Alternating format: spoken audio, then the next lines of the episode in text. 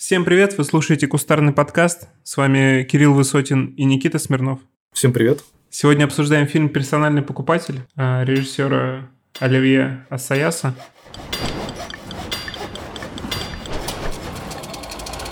Кустарный подкаст.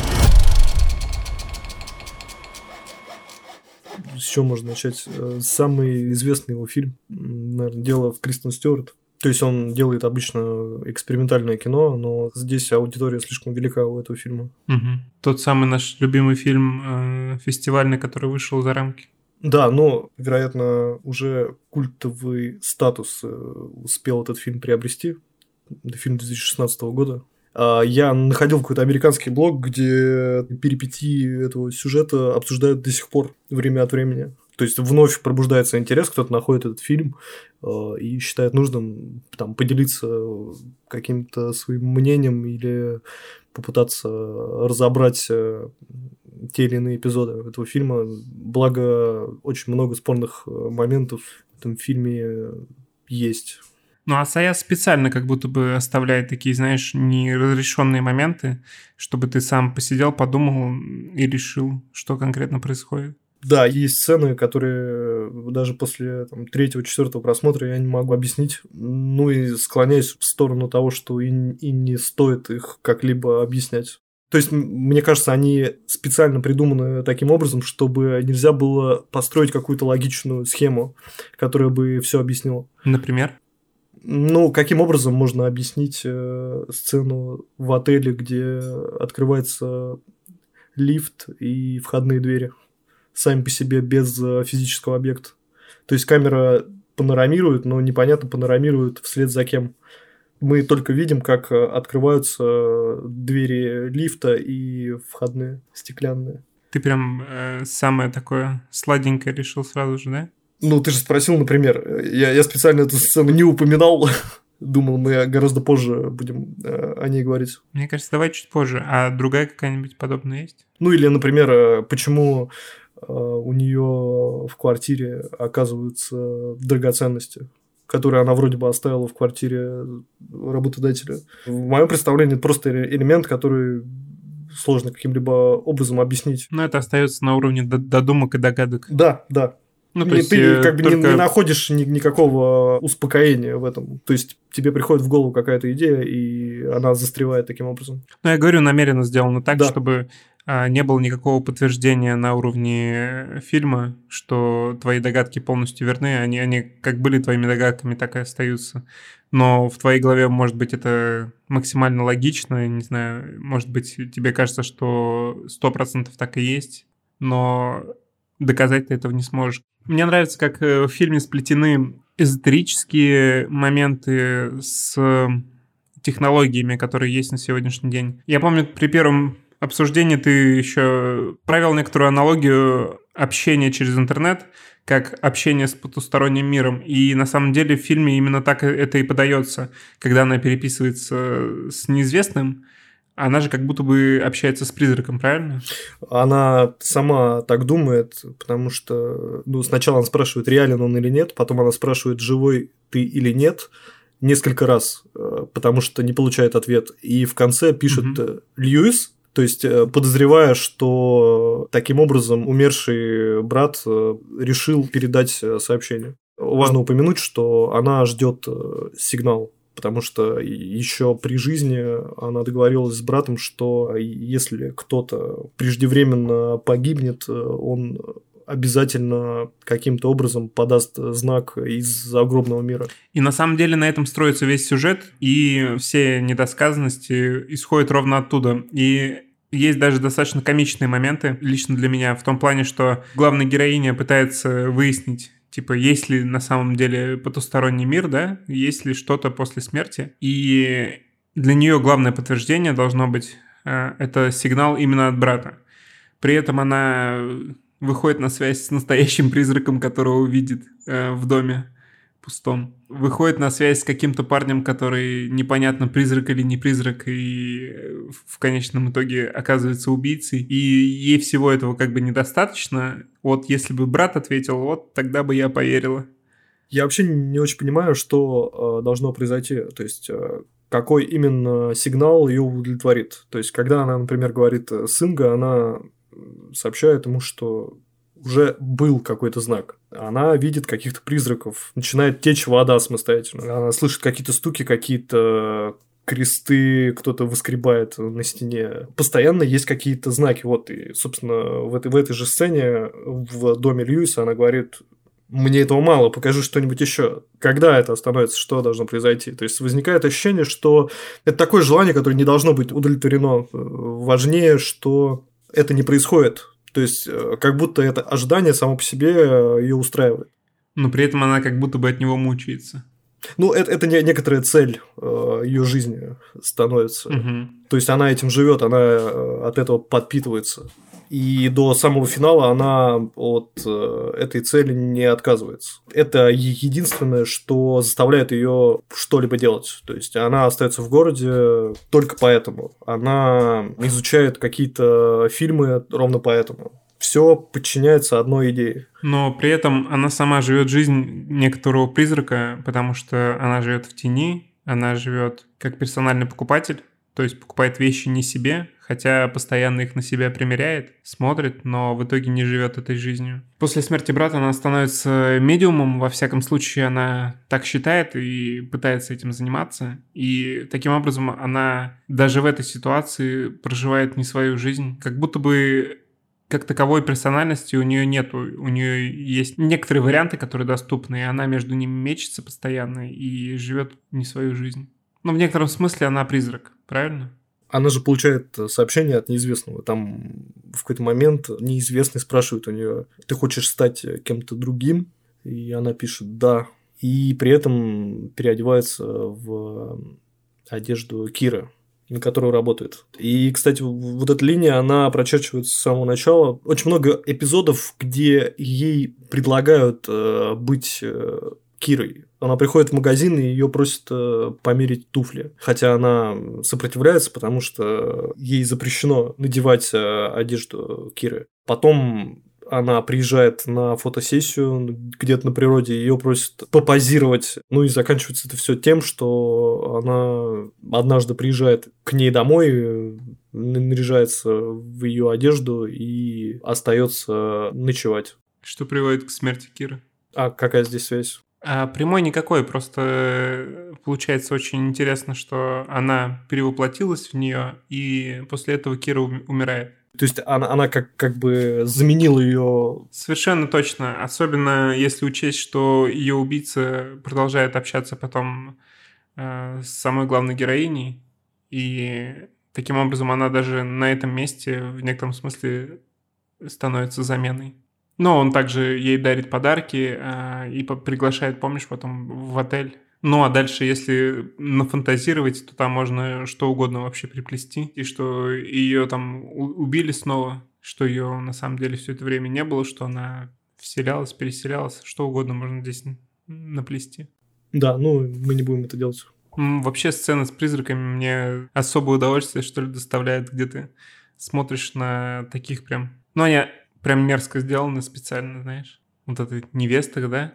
Угу. В фате летающая, что этот парень, который разбил кружку в финале фильма, помнишь, когда угу. Он отражается в стекле? Откуда там девушка-то в фате взялась, интересно? Как будто бы это сделано специально комично, то есть она такая, я жду призраков, если... Мертвая невеста, это же просто очень супер бородатая история. Если речь идет э, о призраках, то мертвая невеста это must have. Это просто классика жанра. Это классика, да. Ведьмака сразу вспомнил. Ведьмака, да. Ну, то, то есть здесь какая-то игра в жанр ты это хочешь сказать? А, нет, я хочу сказать, что это, опять же, это мы вернулись к тому вопросу, как, какого ну, сигнала, чего, чего она вообще ждет. Угу. О, о чем вообще договор с братом? О том, что если есть потустороннее, то он должен дать сигнал. Она начинает изучать и получает разного рода потустороннее, но это все не имеет значения, потому что это не брат. То есть э, вижу призрака, вижу ужасного вида невесту, она открывает воду, но мне этого недостаточно. Смотрю фильмы, какие, которые вроде как что-то подтверждают, но вроде как и ничего не подтверждают. Э, переписываюсь э, с каким-то человеком, решил уточнить, вдруг он призрак. Не могу объяснить, ничего не понятно, но все еще спрашиваю, это брат или нет. А можно же предположить, что появится призрак Плут, который скажет, да, я брат, и ну а что от Конечно. этого изменится? Она, она же, ну, то есть вопросы у нее не закончатся, она спросит. В финале же именно это и происходит. Спрашивают, ты обрел покой? Слышит стук один раз. Потом спрашивают, ты не нашел покой? И снова слышит один раз стук. Да, да, именно. Ну, то есть, э, эти вопросы бесконечны. Это ты, бесконечно ты брат? может продолжаться, да. Он скажет «да». Она спросит «ты точно брат?» Он скажет «да». Она mm-hmm. скажет «ты точно-точно брат?» Нет, не уверен. Да. Она такая «опа, не уверен». Значит, нужно ждать нужно... дальше. Да, да, да. Следующего знака, который будет более яснее. Даже не знаю, какой-нибудь, ну, чуть-чуть по-другому надо. Всегда любой знак э, будет неполным. Всегда можно услышать э, стук на вопрос э, ты нашел покой, и следом спросить, ты не нашел покой, и услышать тот же самый ответ. В принципе, зачем такой вопрос задавать, если, ну, если он нашел покой, зачем он пришел, правильно? Ну да, это бессмысленный вопрос. В принципе, не имеет смысла никакого. Он нашел покой, не нашел, нашел покой. Он, он, он нашел покой и вернулся, чтобы подать знак, потому что они договорились. Сказать, что все нормально. Да.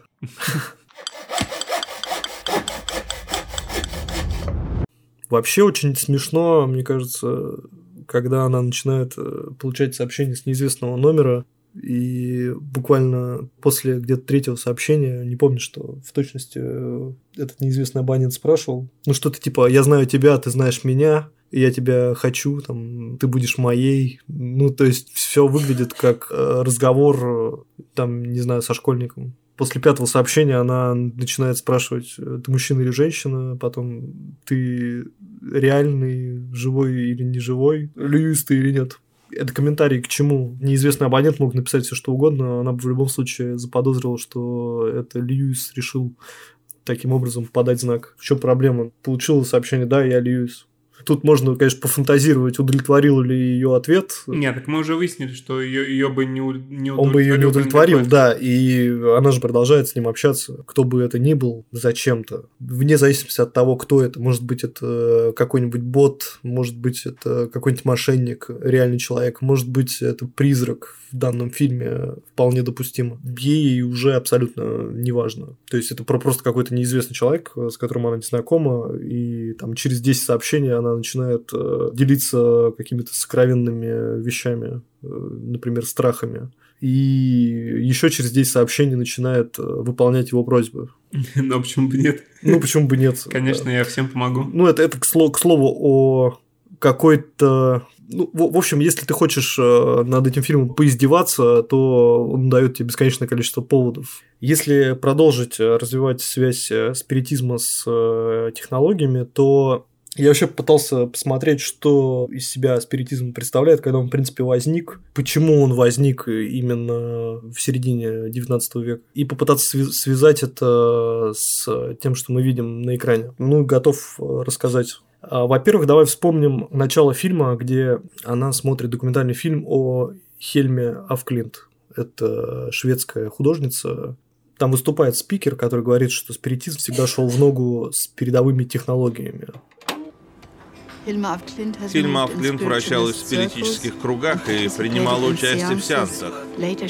Позже она сама стала медиумом. В чем на самом деле заключается суть спиритизма?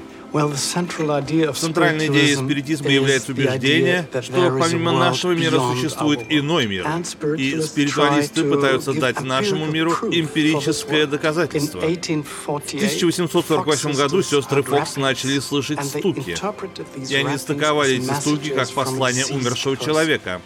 И для них это было реальным доказательством существования этого высшего мира по ту сторону нашего. Интересно, что азбука Морзе была придумана двумя годами ранее. Спиритуалисты всегда были очень близки к техническому авангарду. Спиритизм действительно был э, связан э, с научно-техническим прогрессом и не случайно возник именно в середине 19 века.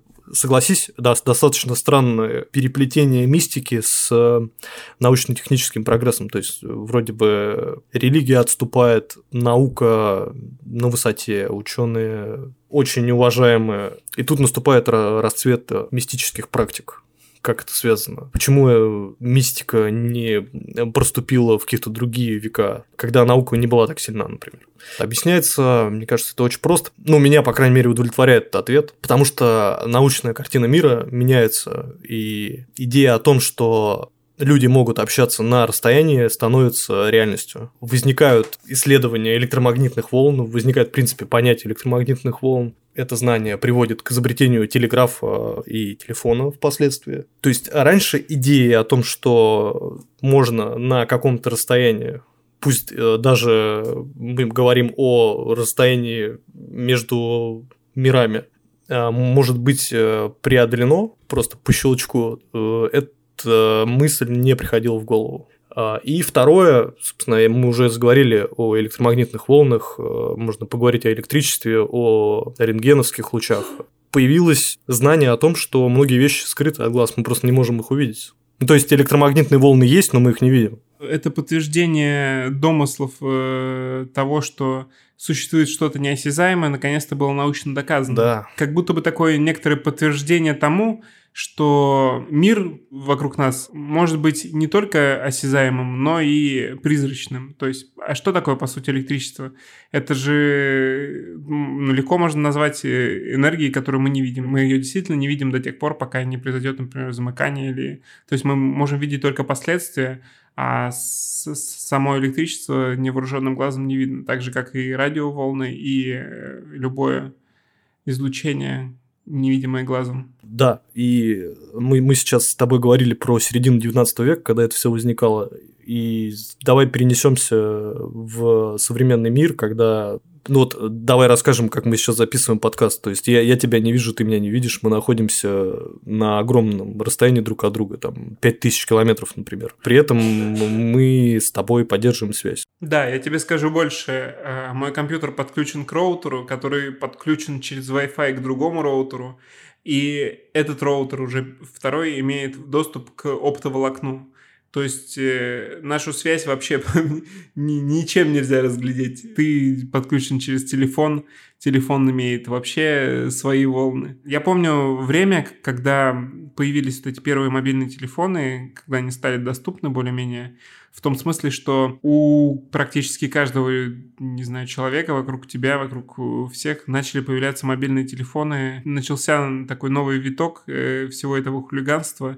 И я прям даже помню, когда были моменты, либо ты по Bluetooth кому-то стучался в телефон, потому что это бесплатно, то есть ты сидишь, например, в классе, запрашиваешь через Bluetooth э, список устройств, которые доступны вокруг тебя, ну, там, это обычно в районе 50 метров, и начинаешь э, переписываться с неизвестным абсолютно тебе человеком, с, не, с абсолютно неизвестным телефоном.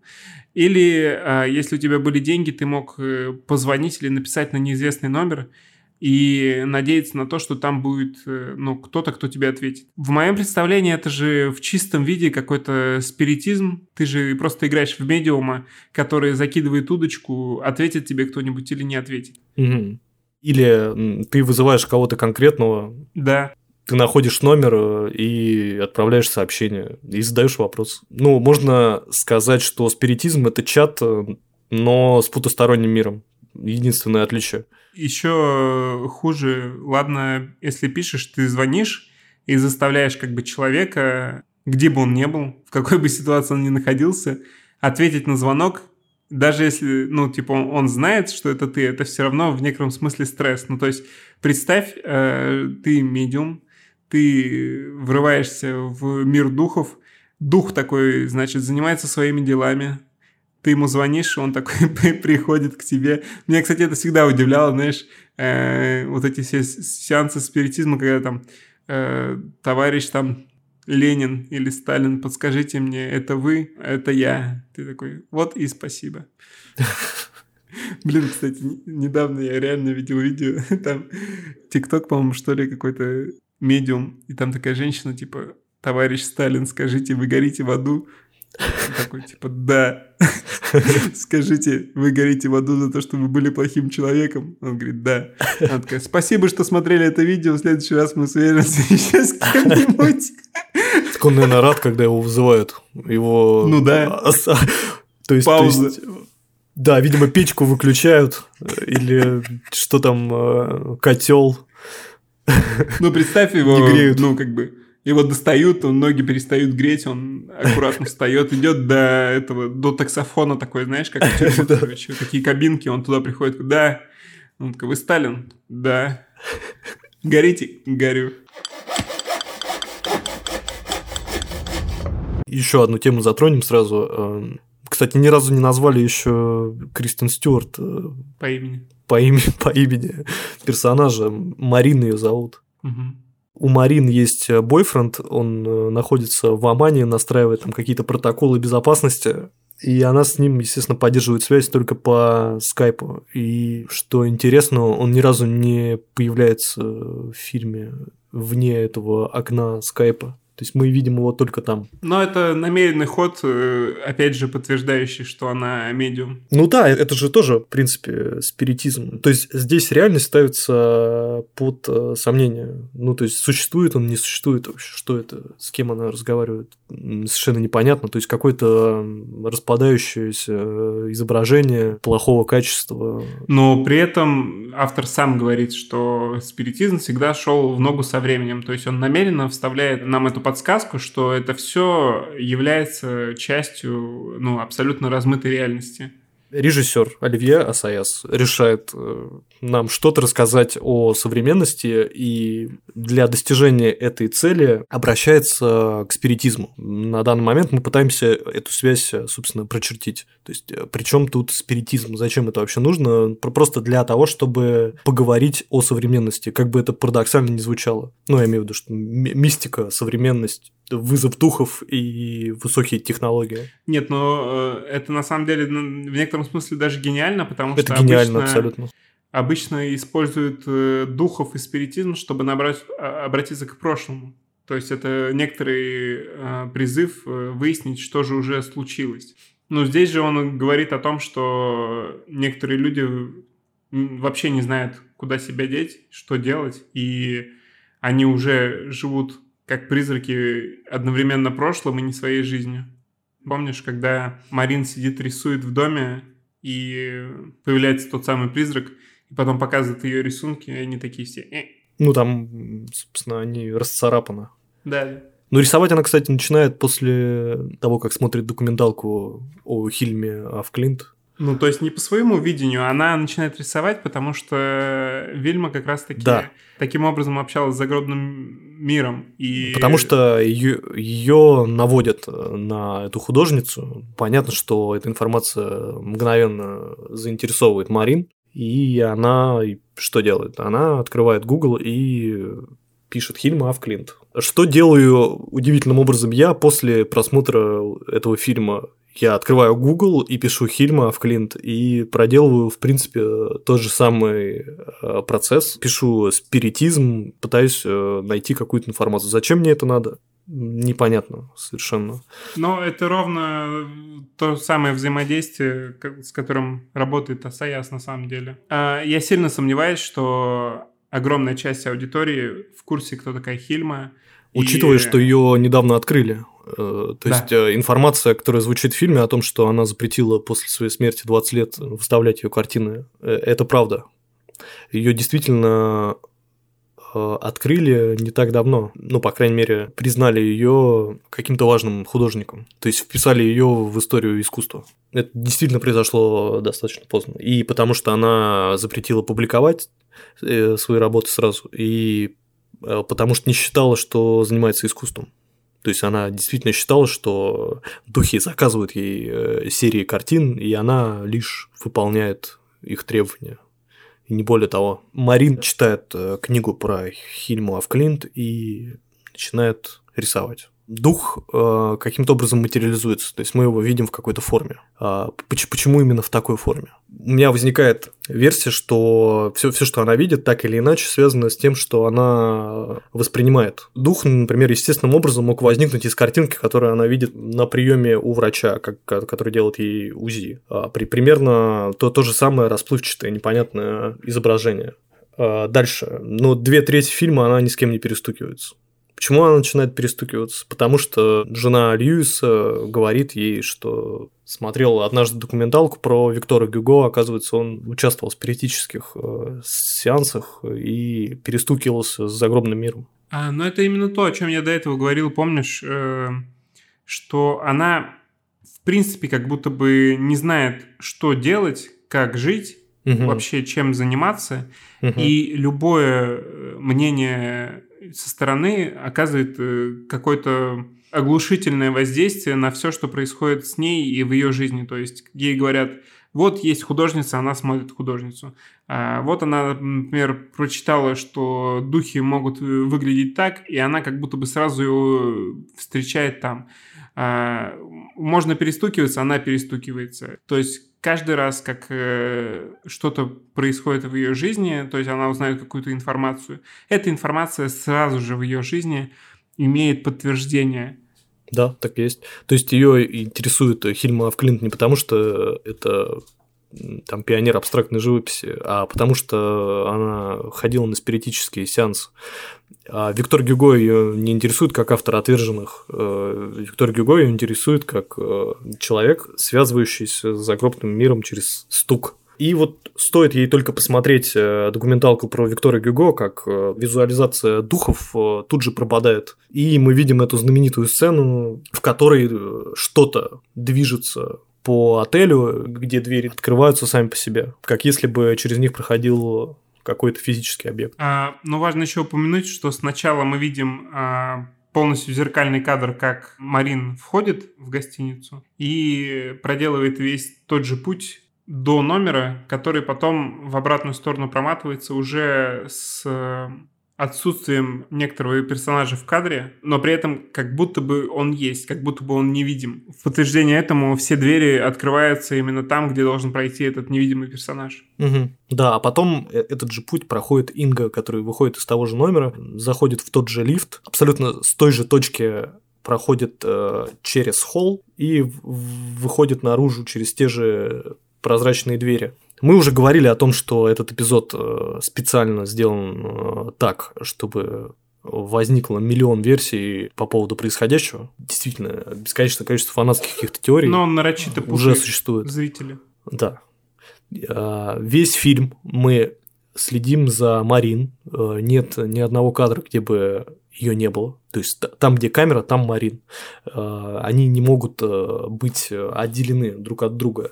И вот возникает эпизод, где в кадре нет никого вообще. Единственный эпизод э, на весь э, двухчасовой фильм, где вдруг э, субъект из кадра вычленяется почему-то. Безусловно, сразу же возникает идея, что из отеля выходит призрак Марин. Есть такая теория.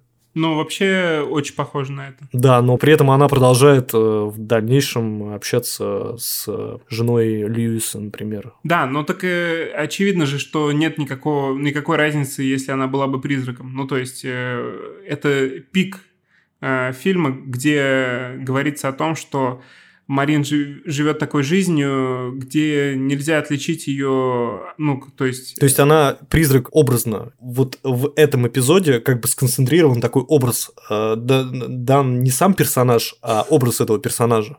То есть такой как бы авторский комментарий. То есть ты хочешь сказать, что это такой вот сгущенный образ. Э, ну, опять же, этого бы не было, если бы не было нарочито акцента, что в кадре никого нет. То есть это ощущение именно создается от этого. И в то же время мы уже много об этом говорили. Где доказательства, что Марин существует? Она покупает вещи, но не себе. Ее кто-то видит, но на самом деле в кадре Кира, правильно? Она с кем-то переписывается, но это все происходит онлайн. У нее есть парень, Мы его ни разу не видели. Ну да, мы, мы говорили про парня, но мы не сказали про Киру. Действительно, есть один эпизод, где они пересекаются, но это тот эпизод, где они не общаются. Она в этот момент э, занята совершенно другими вещами. Она не может в этот момент э, как-либо взаимодействовать с окружающими. Вот, и Марин стоит в дверях и ждет, и это ничем не заканчивается. То есть коммуникация между ними не происходит вот фи- на физическом некотором уровне. То есть Э, это еще один а, фактор, объясняющий появление в этом фильме спиритизма. То есть э, он не только как бы спаивает э, технологии и какую-то мистику, но еще и определяет отношения между людьми. Появляются какие-то очень странные профессии, как персональный покупатель, например. Что это вообще такое? То есть, э, по, по сути, она играет такую роль манекена. Важная составляющая ее работы – это абсолютное совпадение с э, работодателем. То есть, она должна иметь такое же тело. Ну, это обезличивание, да. это удаление индивидуальности, в принципе. Да, абсолютно.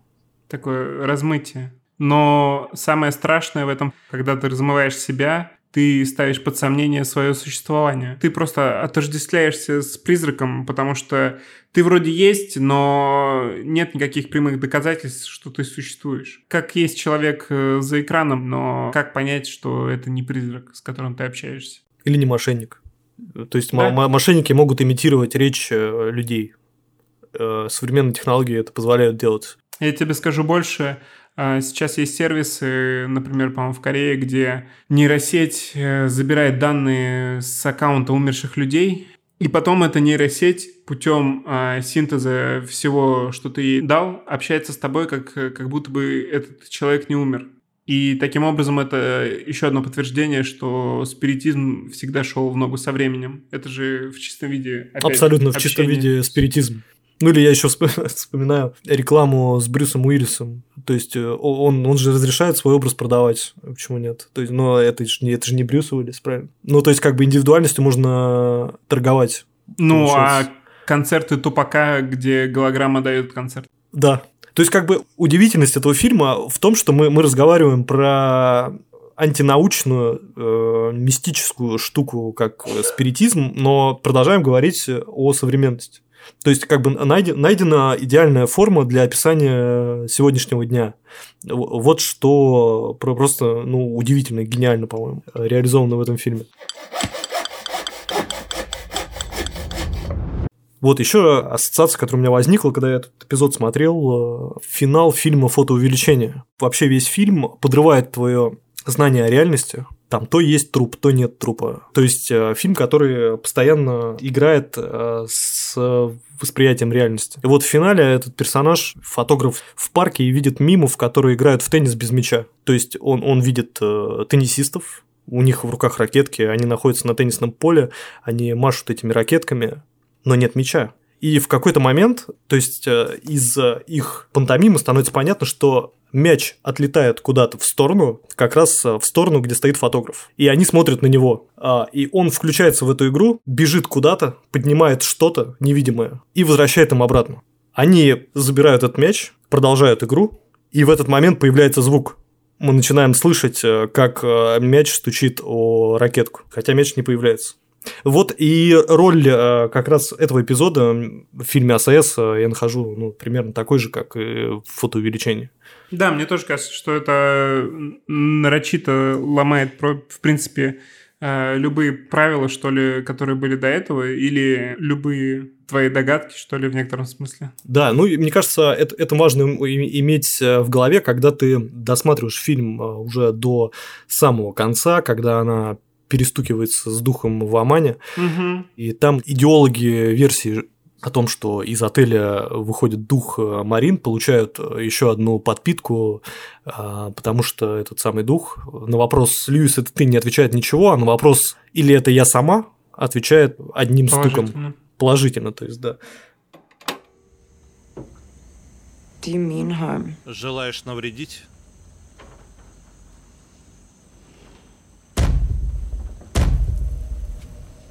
I don't know you. Я тебя не знаю.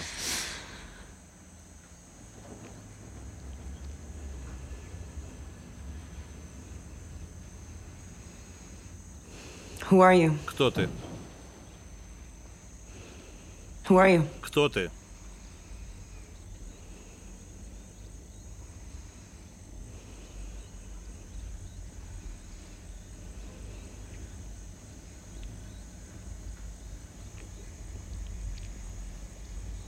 Lewis, is it you? Льюис, это ты? Lewis, is you? Это ты, Льюис?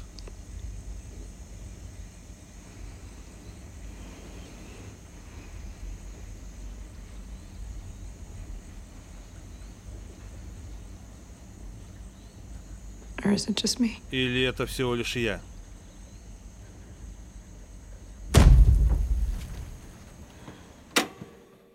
И это одновременно является финальной точкой в фильме. После этого заканчивается, в принципе, То есть, с одной стороны, это подпитка в духе шестого чувства, или, ну, сейчас, можно много фильмов заспойлерить, Мгм, где, мгм. ну, то есть, опять же, это тот э, шаблон, который мы, в принципе, ожидаем увидеть.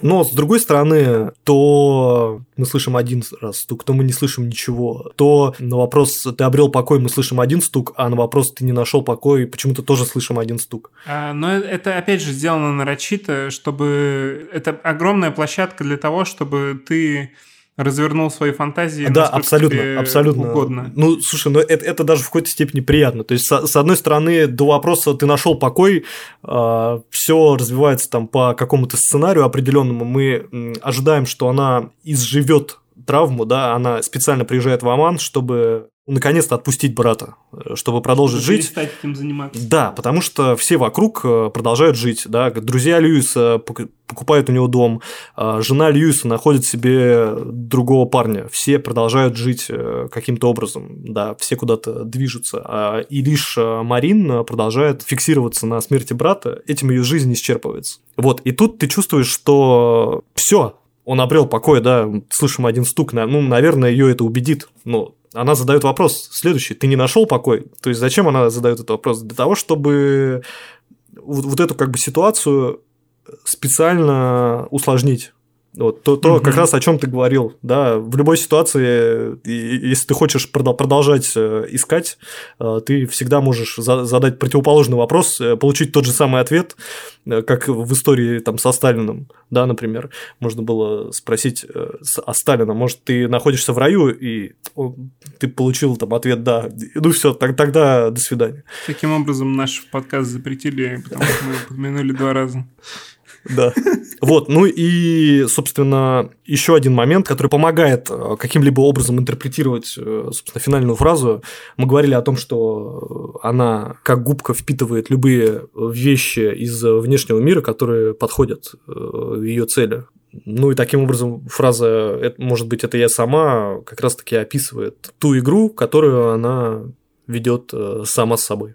А еще хотел упомянуть, э, забыл об этом сказать. Что представляет себя субстанция призрака? Это же в некотором смысле замерзшая во времени личность. С тех пор, как они стали призраками, у них ничего не происходит. Они, то есть к ним обращаются с вопросами о чем? О прошлом, то есть о том, что было, и, а, ну, то есть них никто не интересуется, как дела, то есть э, что происходит. У них обычно спрашивают, типа, Ну, у них нет А, настоящего, потому- поэтому вопрос, да, как да, дела, да, у них, бессмысленен. у них нет как, как такового настоящего. А, И именно это происходит э, с Марин, когда С Марин, она да. теряет брата. У нее как, как такового нет настоящего. Она как будто бы замерла во времени и пытается, ну, пережить все тот же эпизод и выйти оттуда, но этого не происходит. Ну, можно тут еще упомянуть э, то, что Льюис э, близнец, Марин, то, что у них одинаковый порог сердца, и это в том числе объясняет ту неопределенность, в которой Марин все время пребывает. Ну и ровно эта неопределенность позволяет делать э, с, со структурой фильма все что угодно. Ну, то, ну, то есть я, я, я думаю, сложно не заметить, что это очень такой какой-то эклектичный фильм. В насколько разобранном состоянии, скажем так, э, находится героиня, вот в- ро- ровно в той же степени э, сама структура фильма отвечает вот ее состоянию. Всем большое спасибо за прослушивание. Если вы хотите нам помочь, э, пожалуйста, расскажите об этом подкасте своим друзьям. Живите настоящим. Всем пока. Всем пока.